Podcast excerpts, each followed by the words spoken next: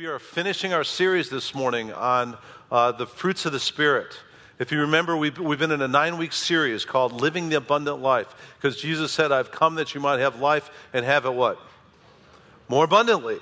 And we've been seeing as we go through this series, we've been seeing that as we, Jesus promised, if we abide in Him, He will abide in us, and we will produce much fruit. But remember what Jesus said apart from me, you can do nothing.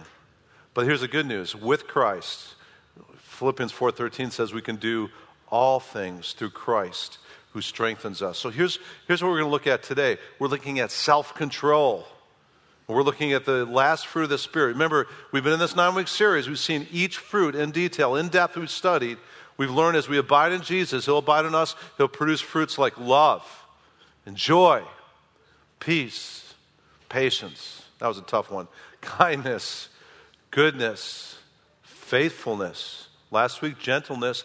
This week, self control. Self control. Interesting. What is self control? Well, I did some study on the Greek word for self control. It's enkrata in the Greek. It's a virtue of one who has mastered his de- desires and passions, especially his sensual desires. And the King James Version translates self control temperance. Proverbs 25 28 says about self control a city that is broken into and without walls is a man who has no control over his spirit, no self control. Analogy uh, if you have no self control, you're not exercising this fruit of the Spirit, you're like a city without walls. In that culture, the walls were the first form of defense against the enemies that would come in and try to destroy the city. And it's saying that a man without self control is like a city that has no defense against its enemies. And so we're going to look at this fruit of the Spirit of self control. It's very important fruit because, listen, if you don't have the fruit of the Spirit of self control, what's going to happen is you're going to go back in prison. You're going to go back to, instead of being free, you're going to be, go back to being in bondage to the things that you don't have self control in. You know, as a kid, I always had a, kind of a, a wondering in my heart what would I do if I was a prisoner? You know, I, I, one of the reasons why I always kind of wondered that in my heart is because my second cousin in Vietnam became a POW. You know what a POW is? Prisoner of war. He was a helicopter pilot that got shot down behind enemy lines, and he ended up in a, a, a Vietnam prison camp. And then he just disappeared. He ended up being what's called an MIA. You know what that is? It's missing in action. I remember re- as a kid uh, wearing a little metal bracelet with an MIA or MIA and then POW on the bracelet with Marty Vandeneykel's name on it, who was my second cousin. And I always wondered if I was Marty and I was in his situation, you know, what would I do in a Vietnam POW camp? Now, as a Christian, I know what I do now. I, what I do is I'd be, I'd be praying a lot. I'd be reading my Bible a lot, right? Be praying, Lord, get me out of here. But another thing I would do if I was in that situation is I would figure out, a, or I'd try to figure out a way to get out of there. I would try to figure out a way to escape. And I remember as a kid growing up with that fascination what would I do if I was in Marty's position? I remember thinking, man, I would do whatever I could to be a freedom fighter and get out of there. And then I remember as a kid, getting a little older, and there was a movie that came out. It was called Papillon. How many people remember Papillon? Boy, some of you people are as old as I am. That's an old movie. Steve McQueen was in it and he was in this French penal colony uh, prison camp in New Guinea. And it was, it was, just brutal. I mean, he was just, he was in a situation where, where uh, it was so brutal that at times he'd be thrown in solitary confinement, and the only food he'd get was the bugs that were crawling on the dirt floor. It's brutal.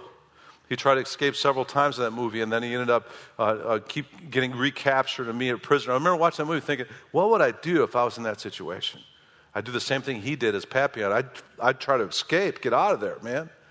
And then I remember as an adult going to, uh, for the first time to Israel and going to the um, Holocaust Museum in Jerusalem, seeing these horrible pictures of concentration camps and of people that were just famished to the point that they were just skeletons walking.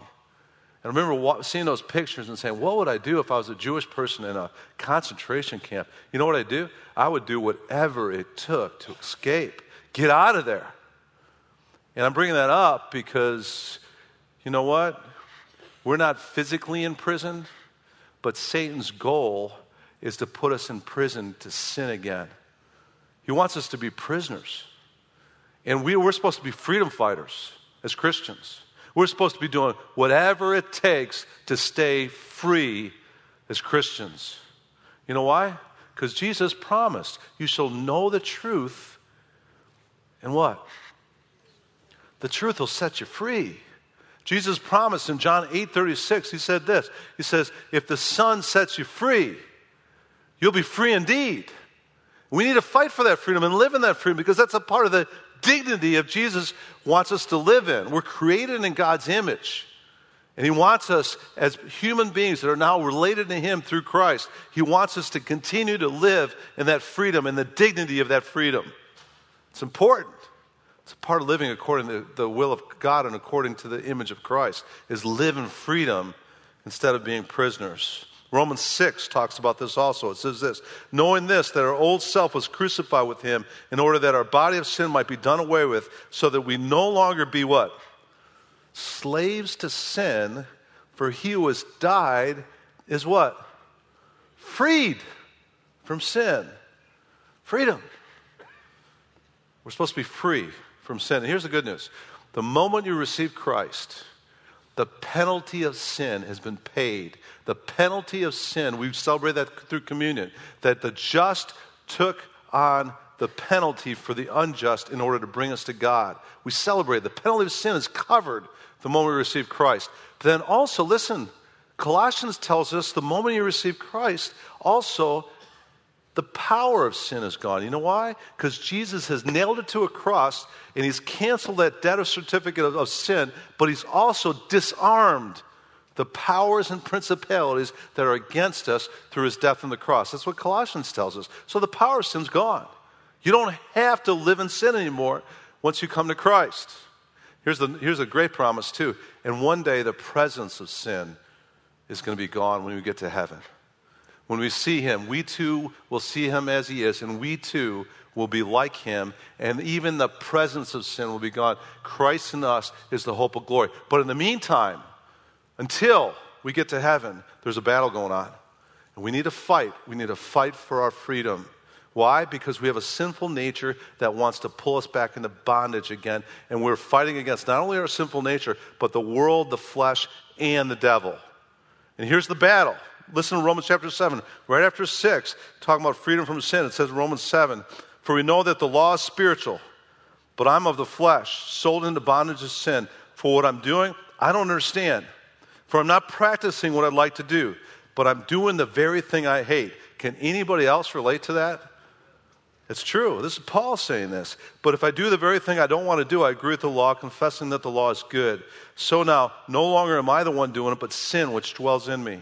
For I know that nothing good dwells in me, that is in my flesh. For the willing is present in me, but the doing of good is not. For the good that I want, I don't do. But I practice the very evil I don't want. Interesting. But if I'm doing the very thing I don't want, I'm no longer the one doing it, but sin which dwells in me. I, fe- I find then that the principle that evil is present in me, the one who wants to do good.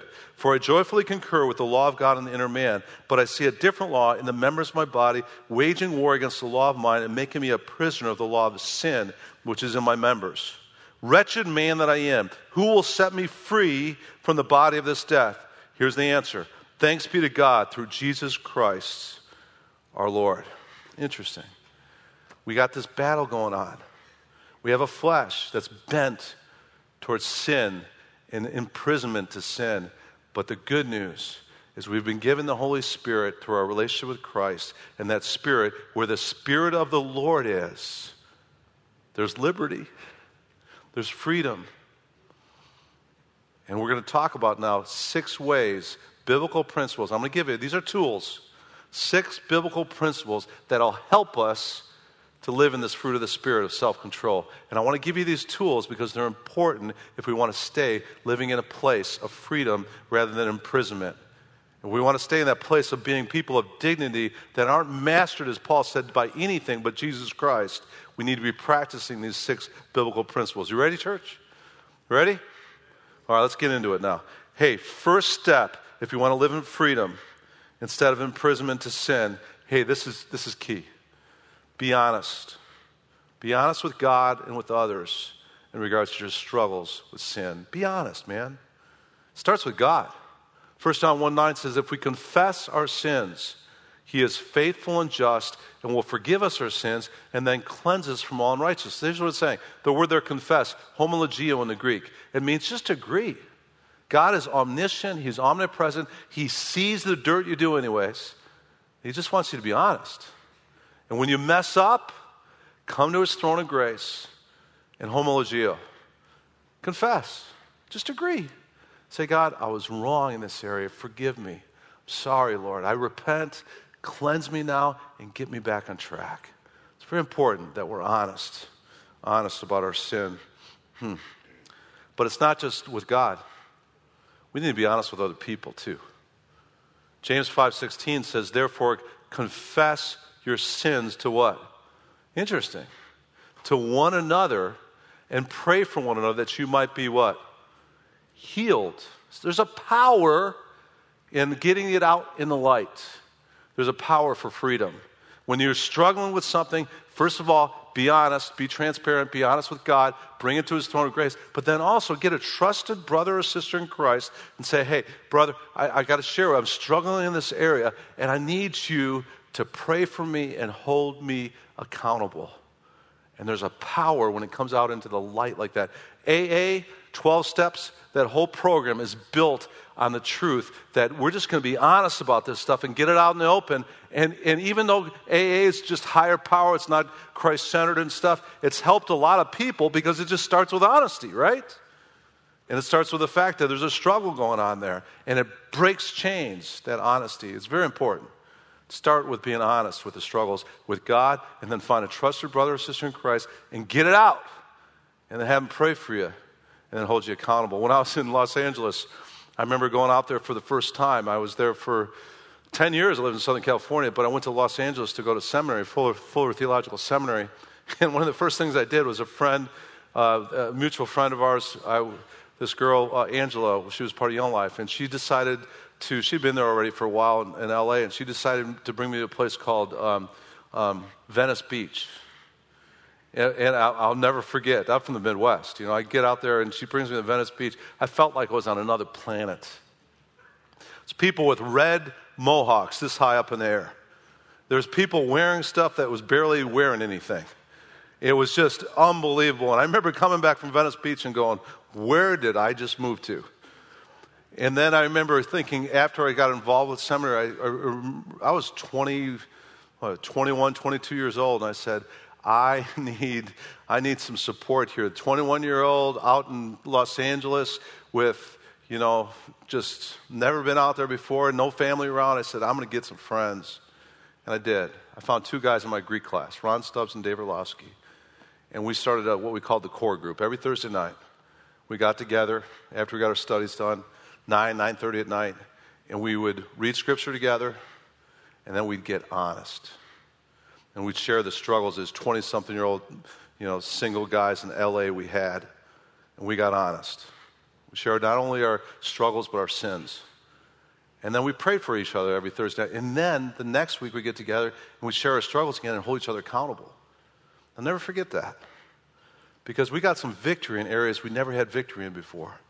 Because we were just honest honest with God and with one another. First step in freedom, honesty. Again, Jesus said, You shall know the truth, and the truth will set you free. Living in truth and honesty with God and others is the first step to exercising self control. Second step, very important, don't quit in your struggles with sin. Don't quit. It's very important because the devil's goal when you start struggling is not only to keep you in deception and dishonesty in that struggle, but the devil's goal also is to get you just to give up and give in. Can't win in this area, I'm just going to give up and give in. That's wrong.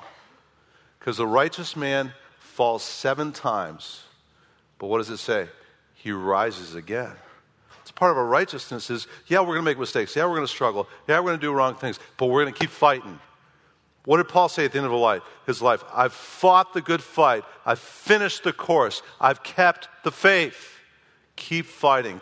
Paul said this also in Philippians chapter 3, verse 13. He says, Brethren, I do not regard myself as laying hold of it yet, but one thing I do, forgetting what lies behind, I reach forward to what lies ahead, and I press on towards the goal for the prize of the upward call of God in Christ Jesus. What's Paul saying there? He's saying, Hey, forget Forget what the stuff you've done in the past, forget the past failures, and press on to future victories. Do you see what he's saying there? Forget it. Because the devil is an accuser of the brethren. He wants to paralyze you in your struggle, and he wants you to quit pressing on to the upward call of God that God has for you in Christ Jesus. Very important that we don't quit in our struggles with sin. I love what Matthew over there, uh, Luke 137, Matthew also repeats it in 1926. With God, what? Nothing is impossible. Nothing's impossible with God. He can give you the victory if you keep pressing on to the upward call of God in Christ Jesus. You can do all things, not some things, all things through Christ who gives you strength. So, Christian, not only be honest if you want to exercise self control, but also, please don't quit. Keep fighting, man. Keep pressing on and forget the stuff, the defeats of the past. Press on to the victories in the future. Very important. Very important. Hmm. I'll never forget when I was in college, one of my college pastors at the campus church I was a part I, I wrote it down on my, in my notebook. He said this um, A sign of a spiritually mature person is not how many times he falls, but how quickly he gets up. That's a good word right there. And I wrote that down and I said, I'm going to practice that. I'm going to be spiritually mature. And when I make mistakes, I'm going to keep short accounts with God. And when I blow it and I have failures, I'm going to run to his throne of grace and I'm going to confess that sin. He'll be faithful, he'll be just, he'll forgive my sin, and I'm going to get back on walking with him. The last 40 years of walking with the Lord, that's, that's, that's served me well. Knowing God's grace is there. And then keeping those short accounts when I do make mistakes of getting it right with Him and then pressing on and keep going forward in that walk with God. It's an important part of living in freedom is don't quit in your struggles with sin. Press on after failure. Third thing, and this is obvious, but please listen because a lot of times we don't practice this. And we fail and we get imprisoned at things because we're not careful in this area. And that is stay away from any place or person that might bring temptation to you in the area you're struggling with in self control. Stay away. Stay away from any place or any person that's pulling you back into being a prisoner in the area you're struggling with. And Jesus put it this way in Matthew chapter 5. He said this If your right eye makes you stumble, tear it out. Throw it from you, for it's better for you to lose one of the parts of your body than your whole body be thrown into hell. If your right hand makes you stumble, cut it off, throw it from you. For it's better for you to lose one of the parts of your body than for your whole body to go to hell. Now, what is Jesus saying there? Is he saying next week, many of you should come to church here, should have cut off hands and gouge out eyes? Ooh, like, no, please don't do that. That's not what he's saying. It's teaching by hyperbole. That's, that's teaching through exaggeration. He's making a point. He's saying if you want to have freedom rather than imprisonment to your sin, if there's things in your life you need to cut off, if there's things you need to gouge out, do it. Get out, get rid of it, cut it off, and it'll help you live a free life. Very important to understand there's some things that just aren't worth having, and if you're getting burned, get out of the kitchen, man. Stay a country mile away from it. Look at Joseph in the Old Testament when that Potiphar's wife kept grabbing him and saying, Lie with me. What did he do? Well, let me, let me fight this. No, he didn't, he didn't fight. What did he do? He ran, he fled. He said, I am out of Dodge here. It's important.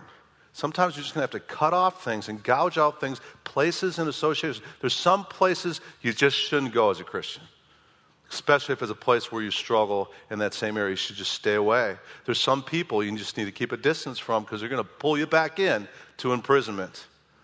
When we started this church, we started our men's breakfast at Lizard's Thicket. I still don't know why any restaurant would call themselves Lizard's Thicket. you know, what a, we're going to go and eat lizards there.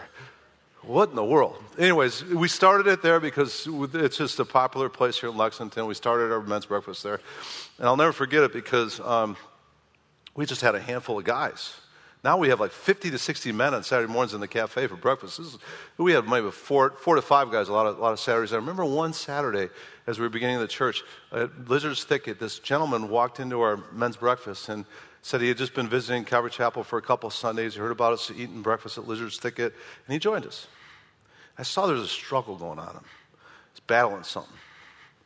And so after men's breakfast, I volunteered to disciple him for a few weeks. And so I got his story. And his story was that he was a deacon at a church up in Irmo, and uh, he fell morally. And he had an affair on his wife, and they had two little daughters and he went and lived with this woman he had an adulterous affair with. And he's cut off, he said at that point, I've cut off this relationship. I'm, I'm seeking counsel, and we're trying to get back together as a family. I said, Praise the Lord. Let's keep doing discipleship. And then the week after that, he came back, and I'll never forget, he was distraught again after he just started, this, started the discipleship. And I waited till after the men's breakfast and said, Hey, what's going on? What, what, it seems like you're upset. What's going on? And he said, Well, she's calling again. And at first I took it wrong. I said, Well, praise the Lord. Your wife's calling you again. Come on, praise God. He goes, No, no, no, no, no. She's calling again. And I said, Oh. And he said, And she needs my help. And she's living by herself and is afraid. And not only is she afraid, but she needs things fixed at her apartment. And she wants me to come over and help her. And he said, What should I do? you know, I told him, I said, you need to have one more phone conversation with her and tell her that you're reconciling with your wife and your two daughters and you will never see her again. He said, Well, that's mean. I said, I don't care if it's mean.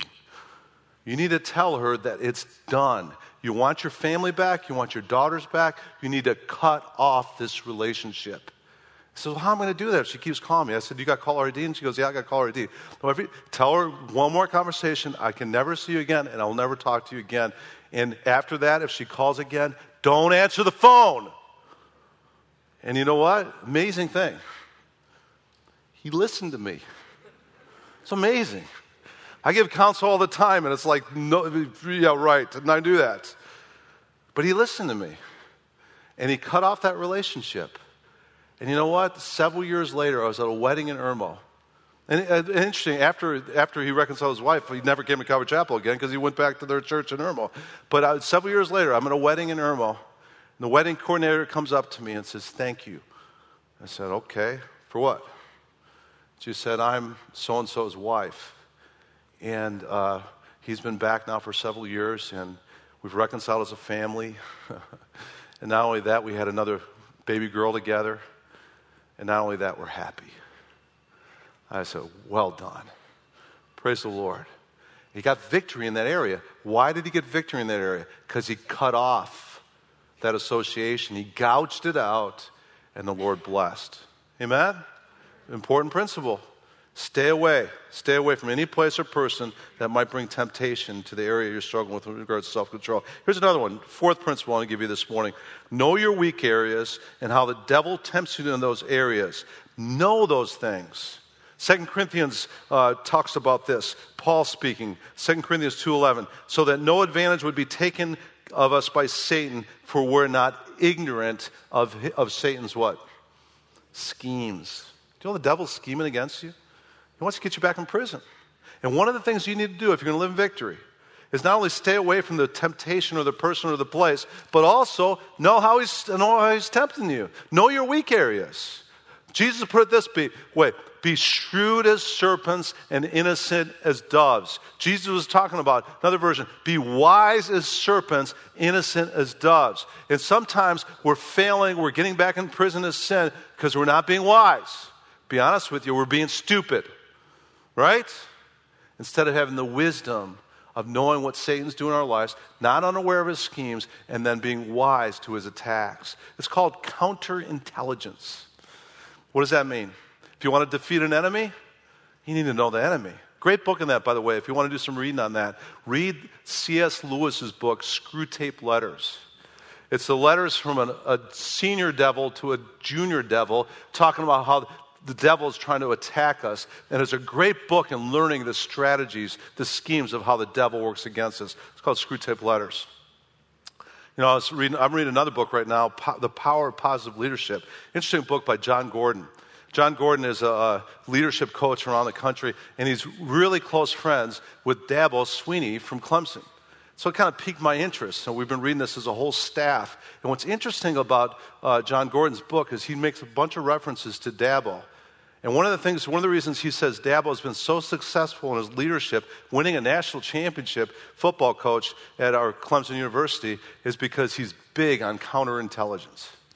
He's so big on it. When he started as the head coach, the first thing he asked from his athletic director was, Could you buy us for our, our office, for all the coaches, could you buy a flat screen TV so we could watch the films of all our opposing teams so we'll know what we're up against every week in those games? And in this book, it's interesting because it said when Dabo asked for that, they were still really struggling as a football program. They lost five times, five years in a row to USC, the Gamecocks. Praise the Lord if you're Gamecocks, but it wasn't easy for Clemson there. Five years in a row. And you know what the athletic director told Dabo? No, we don't have the money in the program right now. We can't have a TV for your office. So you know what Dabo did? He went out and bought a flat screen TV with his own money. He put that thing up on the wall and he watched for hours and hours and hours with his other coaches, his assistant coaches, all the opposing teams. And it helped him win a national championship because of the counterintelligence he did on the enemy they were going to face each week on the football field, right?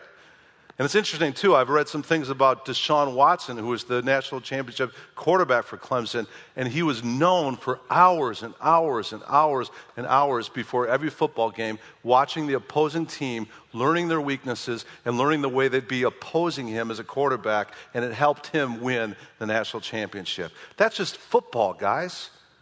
How much more should we be people that are wise as serpents, innocent as doves, and not unaware of the ways Satan is scheming against us? Got to wise up and, and, and not be ignorant in the way that you're falling on a consistent basis against the schemes of the devil. Let's wise up. Let's wise up. You know, I was reading this week again, too, about um, uh, Billy Graham. Hmm. I love Billy Graham. And one of the great things about Billy Graham was he was wise in this area we're talking about of Satan's schemes. So much so that in 1948, when he was only 30 years old, he did what was called the Modesto Manifesto. He put together this contract for himself that he personally signed and the rest of the team. And everybody signed this agreement, this contract. And it had four areas it had the area of women, financing, pride, and gossip. And everybody on his team signed this contract that said, We will never be alone, ever as men with a woman besides our wife. We'll never be in a restaurant by ourselves. We'll never be in a car by ourselves. We'll never be in a hotel room by ourselves with a woman besides our wife or our mom or our daughter. And everybody signed it. And for the last 60 plus years, everybody on their team said, We're going to be careful in this area. We're not going to be unaware of Satan's schemes there. Because he had seen evangelists all around him fall morally because they weren't careful in that area.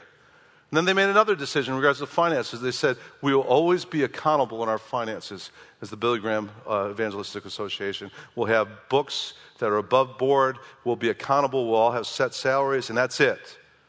And then he made another decision. He said, on the Modesto Manifesto, we will never gossip about other ministries. We'll always be careful not to say negative things about other evangelists and other ministries. And then he also said this. Not only that, he said that in regards to uh, pride, he said, we will never exaggerate our numbers. There was a saying back in the 40s when they made this Modesto Manifesto. It was evangelistically speaking. It means you're exaggerating what you're saying. Billy Graham said, No, we're always going to be honest with our crusade numbers and everything else. And you know what? Because they were wise in these areas, Billy Graham, like few others, not only kept integrity, but he finished well. Finished well. 99 years old. And they were looking for dirt on him for 60 plus years. And they, they never published any dirt on Billy Graham. You know why? Because there wasn't any. And that's, that's praise the Lord for that. Praise the Lord for that. Amen. I admire him so much.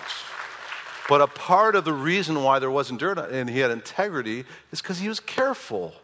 He set up boundaries. He was wise in these areas.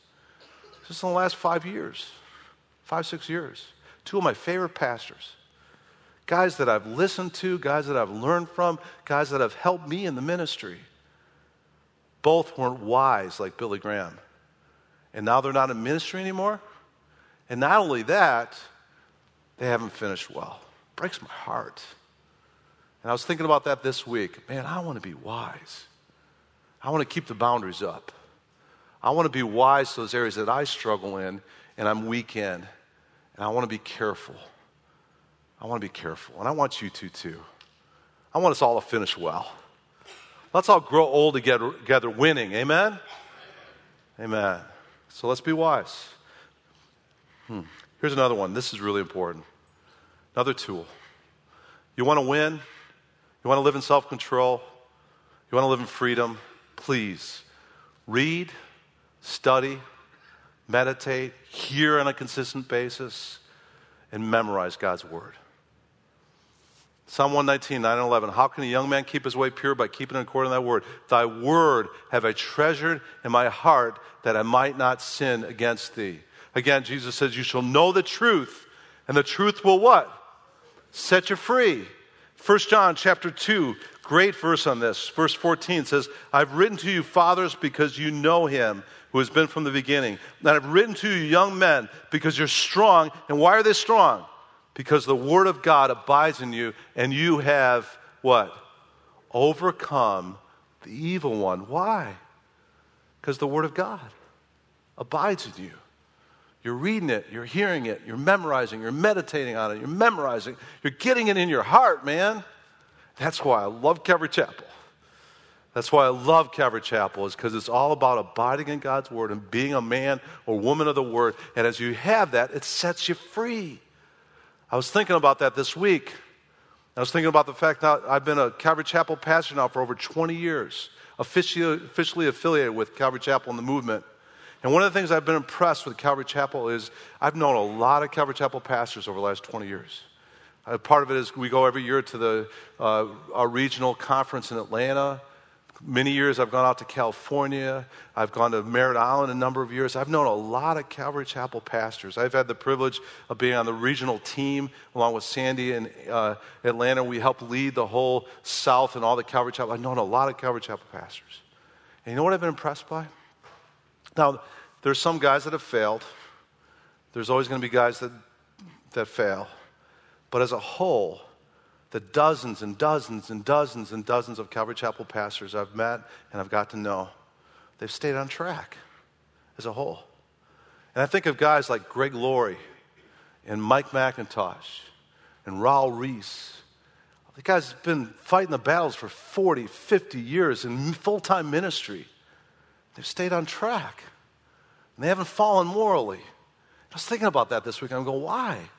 Why do so many other denominations have pastors that are, that are dropping like flies morally and making all these mistakes? Calvary Chapel as a whole, most of the pastors I've known, man, they, they, they're pressing on and they're doing well. Why is that? Because Calvary Chapel pastors, if you're doing your job as a Calvary Chapel pastor, you're reading God's Word, you're studying God's Word, you're meditating God's Word, you're teaching God's Word, you're inundating your life with God's Word, and you're sharing with His, feeding all the sheep with God's Word. And what does God's Word do for you then? Keeps you free, keeps you abiding in the Word and giving you victory over the evil one because the Word of God abides in you. And that's why I'm a Calvary Chapel guy. Always will be now. From now on, always I'm going to be for the rest of my life Calvary Chapel because Calvary Chapel is about getting the Word in you and working through you through the Word of God. And there's power in that. You shall know the truth. Truth will set you free. Can you get amen to that? Amen. amen. God's Word abiding us helps us overcome the temptations and the stuff that we're battling with because God's Word sets us free. Sets us free. Hmm. Last thing, we'll close with this this morning. You want to live in freedom? You want to win? You want to exercise self control? You not only have to be inundating your life with God's Word, but you got to depend upon the power of the Holy Spirit. Zechariah 4 6 says, It's not by our might nor by our power, but it's by God's Spirit. Right? You can't win this battle in your flesh. It's got to be by the power of the Holy Spirit. Galatians 5:16 Great verse on this. It says this, but I, I say, walk by the Spirit, and you'll not carry out the desire of the flesh. Another version says, Walk by the Spirit, and you will not fulfill the lusts of the flesh. And that's why we're told in, in the book of Romans also put on the Lord Jesus Christ and make no more provision for the lusts of your flesh. And here's what, what happens as you put on the Lord Jesus Christ, as you have this abiding relationship with Jesus Christ, He abides in you and He produces the fruit of the Spirit of all the things we've studied, including self control. That's so important. Have this abiding, growing, spirit filled relationship with Jesus Christ, and He'll give you power. It'll give you power to live in the fruit of the Spirit of self control. It's wonderful. I don't know about you, but I want that. I was reading this week about this lion in Africa, king of the jungle, prowling around his jungle, just be king. And he's just toughest animal in the whole jungle, king of the jungle. And all of a sudden, he sees this T bone steak. And he hadn't eaten well for a while. He hadn't had much prey, lately. And he sees this T bone steak. He smells it. Ooh. Sees it raw, but it's on a tarp. And as he gets close to the tarp and he's seeing it and he's smelling it and he's got hunger pains, he, he jumps on this T bone steak and all of a sudden, whoosh, tarp goes up in the air. It's a trap. And this lion that was the king of the jungle ends up in this zoo in Africa behind bars. He's got kids throwing popcorn at him, making fun of him. And he's prisoner now instead of the king, the king of the jungle. but one day the zookeeper left his gate unlocked. He escaped. Escaped right through the, the gate, and he, next thing you know, he's back, in the, he's back in the jungle. And he's back in the jungle. He's a king again. There's no more kids throwing popcorn at him anymore. And he's doing great, king of the jungle. And then one day, sees a T-bone steak again. Oh. Sees the juice coming out of the raw meat. But it's on a tarp again. What would you say to that lion right there as he's about to pounce on the T-bone steak again? Don't do it! It's not worth your freedom. Exercise self control. Go, go get a deer or something. Venison. Stay away. Stay away. Run. You know what? Our Savior is the lion of the tribe of Judah. He's called us his kids, the king's kids. You're a royal priesthood, a holy nation, a people for God's own possession. He doesn't want you to be jumping in the traps he wants you to be realizing you're the crown of His creation, the glory of His creation, and He wants you to be living in the dignity of freedom. But if you're going to do it, you need to exercise these biblical principles. You need to be honest. Be honest with God and with others, with your struggle with sin. Be honest and exercise freedom through honesty. Number two, don't quit. Don't quit. Keep pressing on to the upward call of God in Christ Jesus. Number three, stay away from any place or person that's going to get you trapped and stuck in imprisonment again. Number four, know your weak areas. Don't be unaware of Satan's schemes against you. Be wise as serpents, innocent as doves. Number five, read, study, hear, meditate, memorize what? God's word. May it be a lamp unto your feet and a light on your path. Number six, very important. Very important. Depend on the Holy Spirit. You can't do this stuff in the flesh. You can't win in your own power, but with God's power, you can. Walk in the Spirit, and you will not fulfill the lust of your flesh. And hey, last thing, listen, listen, please. If you don't have an abiding relationship with Jesus Christ, you need to get one. Because again, he says, if you abide in me, I'll abide in you, and that you will, you will produce much fruit. But apart from me, you can't do this. You can do nothing. And you know, some of you here this morning, you're, you're, you're realizing you're in prison to some stuff, and the only thing that's going to set you free is Jesus. If the Son sets you free, the Bible says you shall be free indeed, but you need to let Him set you free. And the Bible says Jesus is standing at the door of every human heart.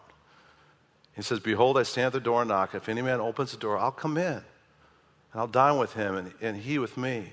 But if you're here this morning, you haven't opened your heart to Jesus yet, do it today. He'll come in and he'll forgive you, and then he'll give you the power to win. Because that's what he does. He's the prince. He's the, the, the prince of peace. He gives you peace in your heart. He's the king of kings, and he's the lord of lords. But you got to open your heart. If you've never done that, do that this morning. I'll give you an opportunity to the prayer time if you want to open your heart to, to Christ. And then he'll give you the power to be free if you open your heart to him. If you've never done that before, do it this morning. Let's pray. Father, we just thank you so much for your word this morning, God. Thank you that your word is true. Thank you, God, that we shall know the truth and the truth will set us free.